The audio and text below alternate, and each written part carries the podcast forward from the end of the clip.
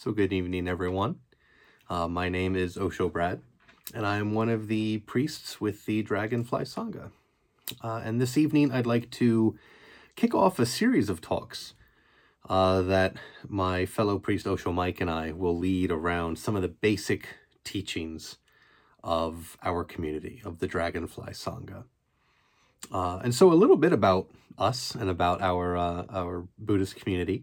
Uh, we were founded about 25 years ago, um, in 1997, and we are a Navayana tradition. Uh, so you may have heard words like Mahayana, meaning great vehicle, um, or Hinayana, meaning smaller vehicle. Um, Navayana uh, essentially means new vehicle, uh, and so we're a, a more contemporary expression of the Dharma uh, with roots in the, the Japanese Zen and Shin traditions. Uh, we have communities, uh, uh, uh several communities around the US, Pennsylvania, uh, Connecticut, Massachusetts, Florida, Nevada, um, and folks all around the world who, who practice with us as, our, as a part of our spiritual community.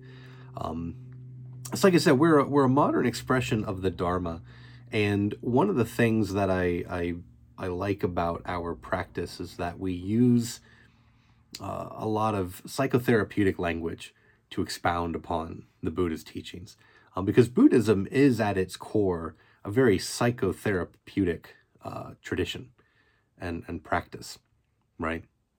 Um, and it's very easy when it comes to Buddhism, you know, a, a tradition like ours, to kind of lose um, to lose ourselves in some of the religious forms, uh, the smells and bells, as we, we sometimes refer to them.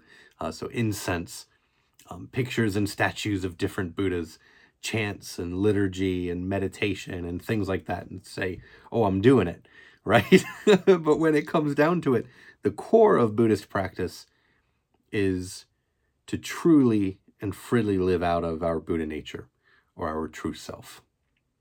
So, like I said, I, I want to talk or, or start a series of talks um, about some of our basic teachings. Um, and so we're going to discuss some of these uh, in the next few videos um, and, and hope that we can clearly explain some of these concepts. Uh, but we do encourage you to practice because it's, it is one thing to understand some of these principles intellectually. But when you start to reflect and apply it to your, your life, uh, and your way of seeing the world. Uh, you can really take them to heart and experience real change. Um, so, let me begin by sort of uh, uh, defining a few terms um, that we'll, we'll talk about over the next few weeks. Um, and, and I specifically want to focus on the ego self. Uh, because you hear us talk a lot in Buddhism about the ego and Buddha nature, or the ego self and the true self. And so I want to start by discussing the ego self. Um, I know when I first started practicing uh, and studying the Dharma, I heard a lot of people say, oh, the goal of Buddhism is to destroy the ego, or that the ego doesn't really exist. Um, and while we do believe that the ego is, is uh, empty of permanence, and you've heard me talk about that before, empty of sort of independent existence.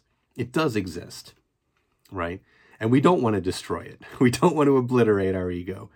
Uh, we want to be compassionate towards our ego and express our true self, our Buddha nature, through the uniqueness that is our ego self. Um, and to live through our ego self, we need to understand how the ego came to be uh, and some of the principles behind how the ego kind of works.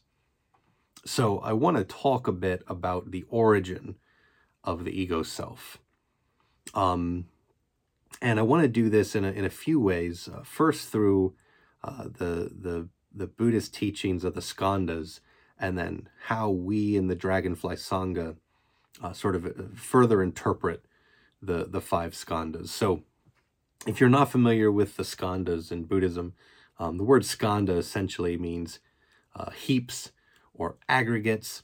It's the five things, the stuff, uh, the groups of stuff that make up the ego self.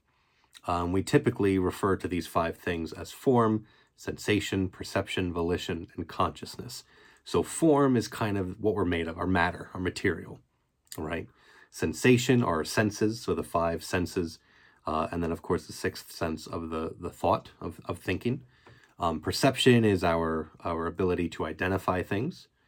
Um, volition is when we're qualifying things as good or bad or neutral. We're developing an opinion about them, kind of starting to make up our mind about them, so to speak. And then consciousness, the fifth skanda, is our sense of self.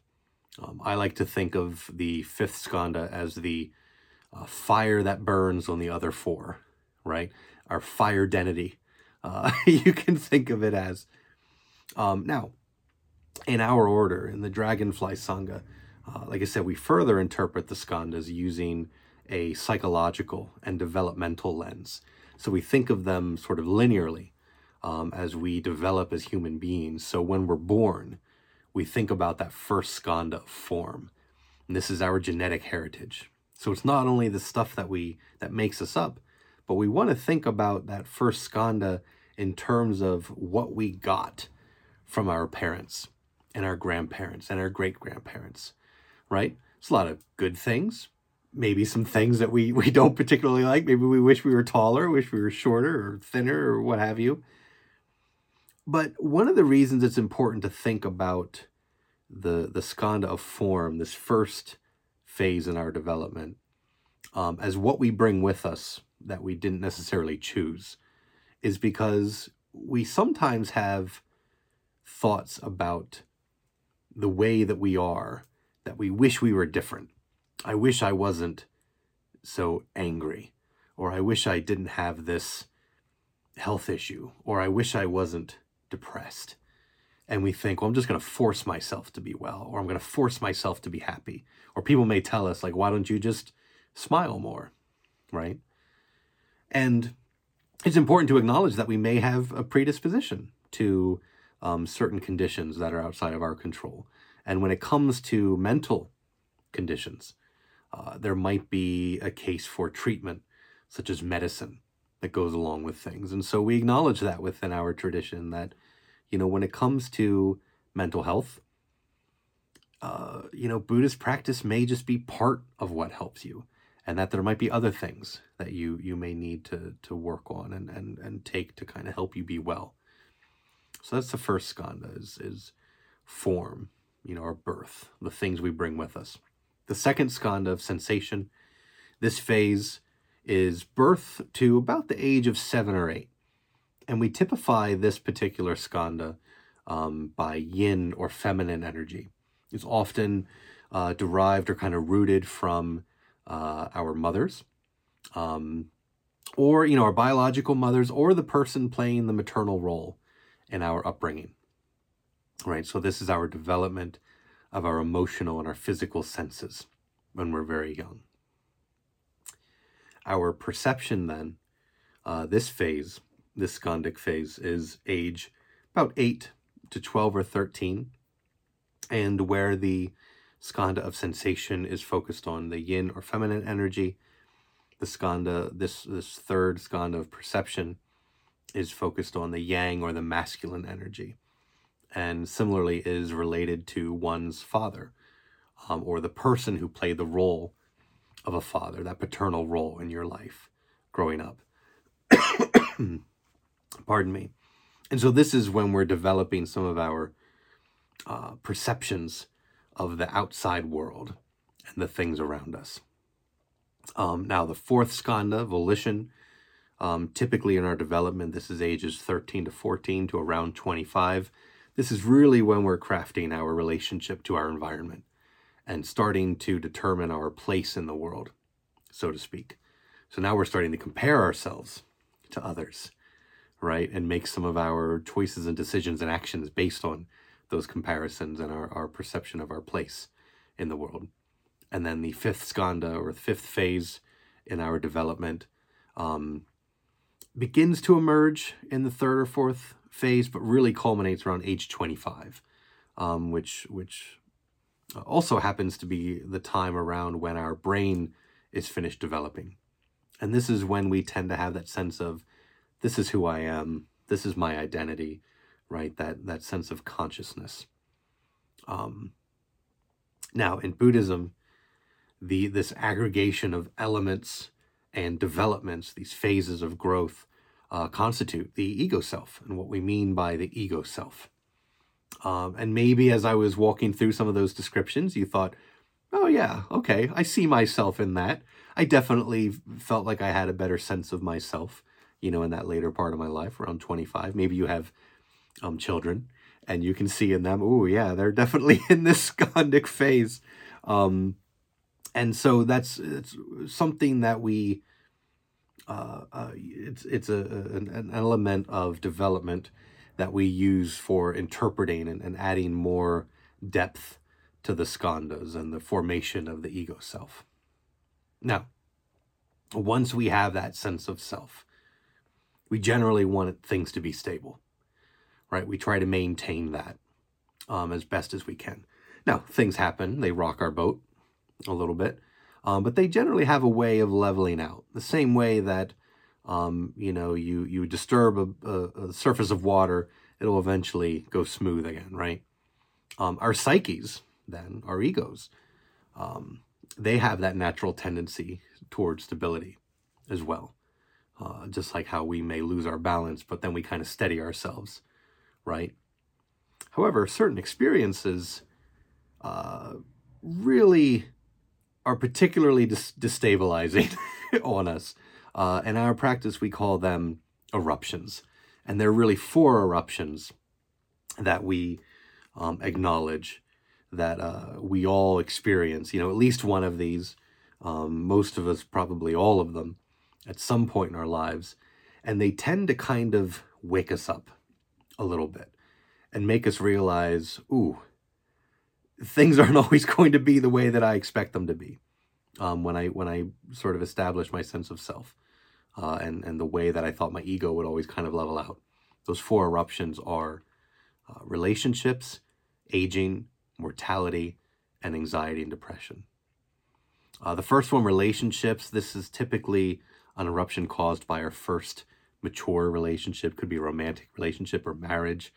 Um, it changes our perception of the world. Um, having a child uh, is also an incredibly powerful experience for a person to have, uh, an incredibly uh, powerful relationship to have. Uh, the eruption of aging. This is when we're getting older. Maybe things are harder for us than they used to be. Um, or we're experiencing people around us getting older and things are changing, right? The third eruption is mortality. So, a serious illness, uh, maybe a near death experience, or the death of someone close to us is, a, is an incredibly powerful experience uh, and destabilizing experience. And then the last one is, is anxiety or depression. And this can have a lot of different causes. Um, you know, anything that, that brings about intense distress or sadness could be, you know, economic stress, um, could be socio-political strife, things around you that you see that make you incredibly upset and, and make you seek out some kind of stability that you don't seem to be able to find uh, by, by way of your ego. Um, sometimes we look for religious or social absolutes. We just want some hard and fast rules. Someone tell me what to do, tell me what's right and wrong. And we have a harder time kind of riding the boat because our sense of the world and our place in it has been challenged. Um, now, oftentimes we look at these eruptions as something purely negative, and certainly they're they're hard, they're difficult, um, but they're also an opportunity for us to deepen our awareness of who we are um, and align ourselves to something more stable than our ego self, specifically our our true self, um, which uh, Osho Mike uh, will we'll discuss uh, in uh, next week's talk a bit more. So this sort of development of the ego self and the way that we uh, seek stability, sometimes get rocked a little bit, but generally seek stability. This is our basic programming. You can almost think is sort of like our our uh, uh, interaction of our hardware and our software a little bit, the way that we generally go about things. Um, because the ego self, in, in some regards, can be kind of predictable. You know, and this way of experiencing the world through the ego is something that we call the process or the, the cycle of causal origination. Because we notice as the ego experiences the world that the same kind of cycle seems to run, the same program uh, almost kind of seems to run. And the way that it runs is like this. Um, and this cycle that we experience kind of goes like this. We experience things in the world. We experience them enough times that we start to notice patterns. We expect certain things to happen, right? Holidays are fun. Birthdays are nice. That person's cool. That person's not so cool. That type of person I like or don't like, right? We have these patterns. These patterns then become beliefs. This is the way the world is. This is the way that I am. And as our days unfold, we experience, uh, or the things that we experience cause thoughts to arise in our minds. And those thoughts very quickly manifest themselves as feelings. I'm angry, I'm sad. These feelings uh, present themselves both psychically and, and somatically, meaning that we both think them and we feel them, right? We have that moment of, ooh, in my gut, I feel this this thing, or oh, I I have tension in my head, right? So we we feel, you know, our bodies are emotional as well, right? Based on those feelings, we take actions. Our actions tend to be aggressive or passive, uh, and how we take action tends to rely a bit on our uh, on on nature and nurture. So if you're more extroverted, you might tend to act more aggressively and act out against things. If you tend to be more introverted, you may have a more passive behavior, which means that you withdraw from things. But withdrawal is still an action. Um, and then, of course, those actions, whether they're aggressive or passive, they have consequences. Those consequences lead to additional experiences, and the cycle repeats, right? The experiences lead to thoughts, the thoughts lead to feelings. The feelings manifest as actions. Actions lead to consequences. Consequences to experiences over and over again. Right? Now, out of all of the things in that cycle, the one that's probably the easiest for us to notice and the one that trips us up the most are feelings. Right? We notice when there are feelings. Uh, I wish I didn't get so angry at that person. I feel down, but I don't know why. And our feelings often arise so quickly after our thoughts that we don't even think that our thoughts are there. It's just a gut reaction, right? I feel this way. Um, and sometimes, because of how quickly our feelings present themselves in our lives, we feel that they're sort of naturally or morally fixed and justified. You know, I'm righteous in my anger. I can't help it that I feel this way. But our feelings really don't exist without thoughts. And so our thoughts are where we need to focus our attention. Um, and to kind of to, to back this up, I want to very briefly paraphrase the opening lines of the Dhammapada. Because um, there are times where I, I, think, you know, when I'm feeling uh, conflicted or I'm dealing with something challenging, and I keep thinking, like, oh, I just wish I could change that thing that have to remember these opening lines, and they are all experiences preceded by mind, led by mind, made by mind. Speak or act with a corrupted mind, and suffering follows, as the wagon wheel follows the hoof of an ox. And on the flip side of that, it goes on to say, Speak or act with a peaceful mind, and happiness follows, like a never departing shadow.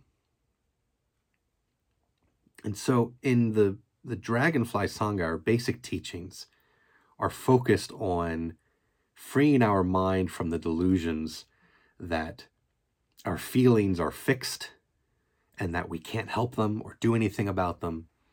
And our, it, and, and our practices are focused more on how can we suss out the thoughts that are driving those feelings? And how can we then, in so doing that, live out of our true self, have our true self our Buddha nature manifest itself through our ego and not just have this constant rocking of the boat.